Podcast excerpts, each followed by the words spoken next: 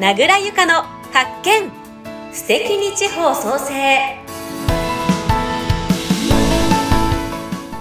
この番組は地方創生キャンバスの提供でお送りします。第14回のテーマは発酵美人食で人生が変わる。先週に引き続き青森県弘前市を中心に日本古来の発酵食品の魅力を伝えている一般社団法人発酵美人協会三輪彩子さんのお話をお届けします。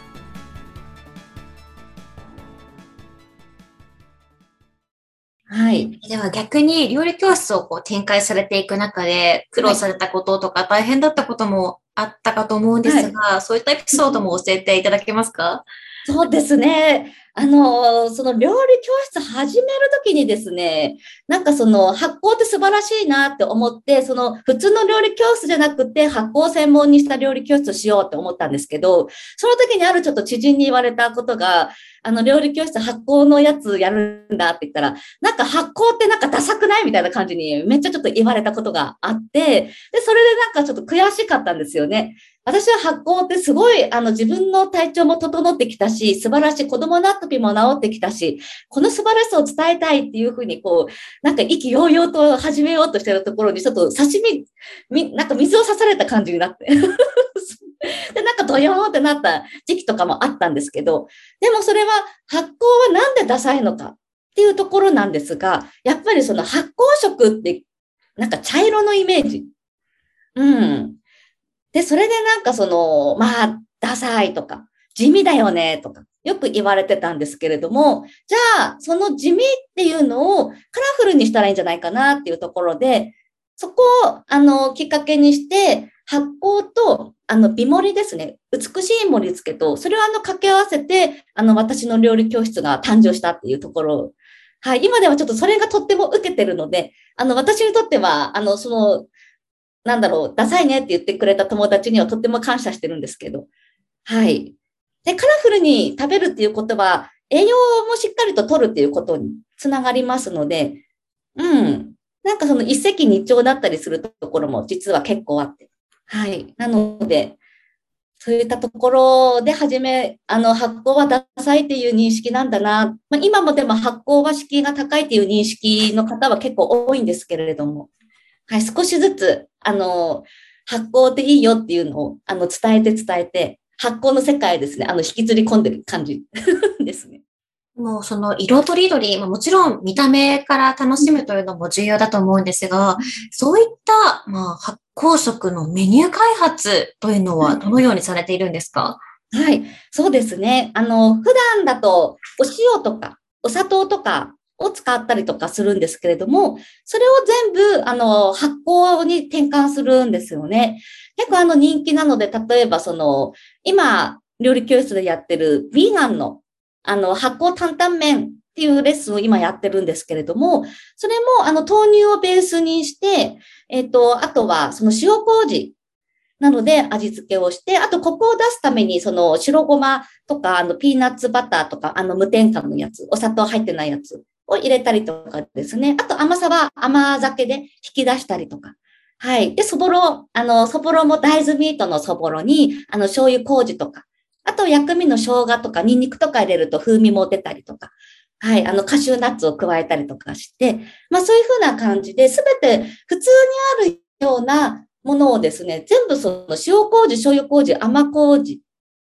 はい。基本この3つで、あの、料理ができるっていうふうに私はちょっとお伝えしてるので、それに全部転換して、はい、やっているっていうところですね。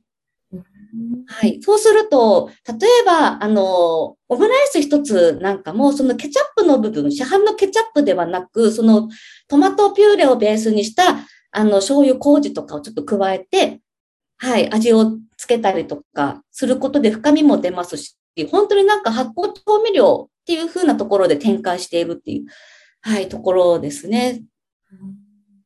なんかこう塩味も甘みも、また旨味、いわゆるアミノ酸成分も全部麹から作り出せるっていうことになってるんですよね。はい、そうなんです。あの、教会の方で、そうですね、あの、推奨してる簡単なお料理の仕方が発酵さしすせそっていうふうに言ってて。はい。あの、発酵さし捨てる砂は、あの、砂糖なので、あの、それを甘酒に変える。塩は塩麹。お酢はももともとお酢も麹からできてるので、お酢はそのままで。はい。お醤油は醤油麹。で、お味噌は、あの、そのままお味噌。はい、使っていただいて、この5つがあれば、いろんなお料理を、あの、シンプルで美味しい、うん、あの、調理法でできますよっていうふうにお伝えしてて、あの、初心者さんなんかは、はい、あの、やりやすいかなというふうに思って、はい、それをの、はい、お料理方法をお伝えしてます。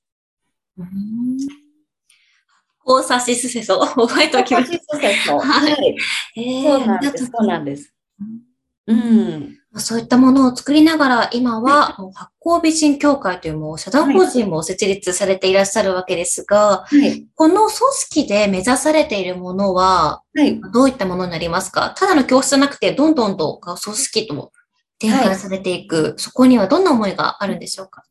そうですね。2020年に立ち上がって、ようやく今、あの、第一期の、あの、発酵美人インストラクターが全国で46人、そこからスタートしてるんですけれども、その、ただの料理教室ではなく、それだともう5万とあるわけですよ。普通の料理教室ってもう。ではなく、その人生を発酵で変える料理教室、もしくはあのカフェなんか、はい、そういうのをお伝えできる、あの、インストラクターさんを今、絶賛養成中で、なので、そのお食事っていうのは、ただその3食お腹いっぱいにするだけのために食べるのではなく、やっぱりそこからコミュニケーションだったりとか、お料理っていうのをコミュニケーションだったりとか、その美しい盛り付けとかで、あの、感動を与えたりとかですね。あとは、あの、無添加だったりとか、はい、あの、添加物を使わなくても、そのシンプルで美味しいお料理が、その発酵というものを使うと展開できるよ。でもそれを、あの、取り入れることで、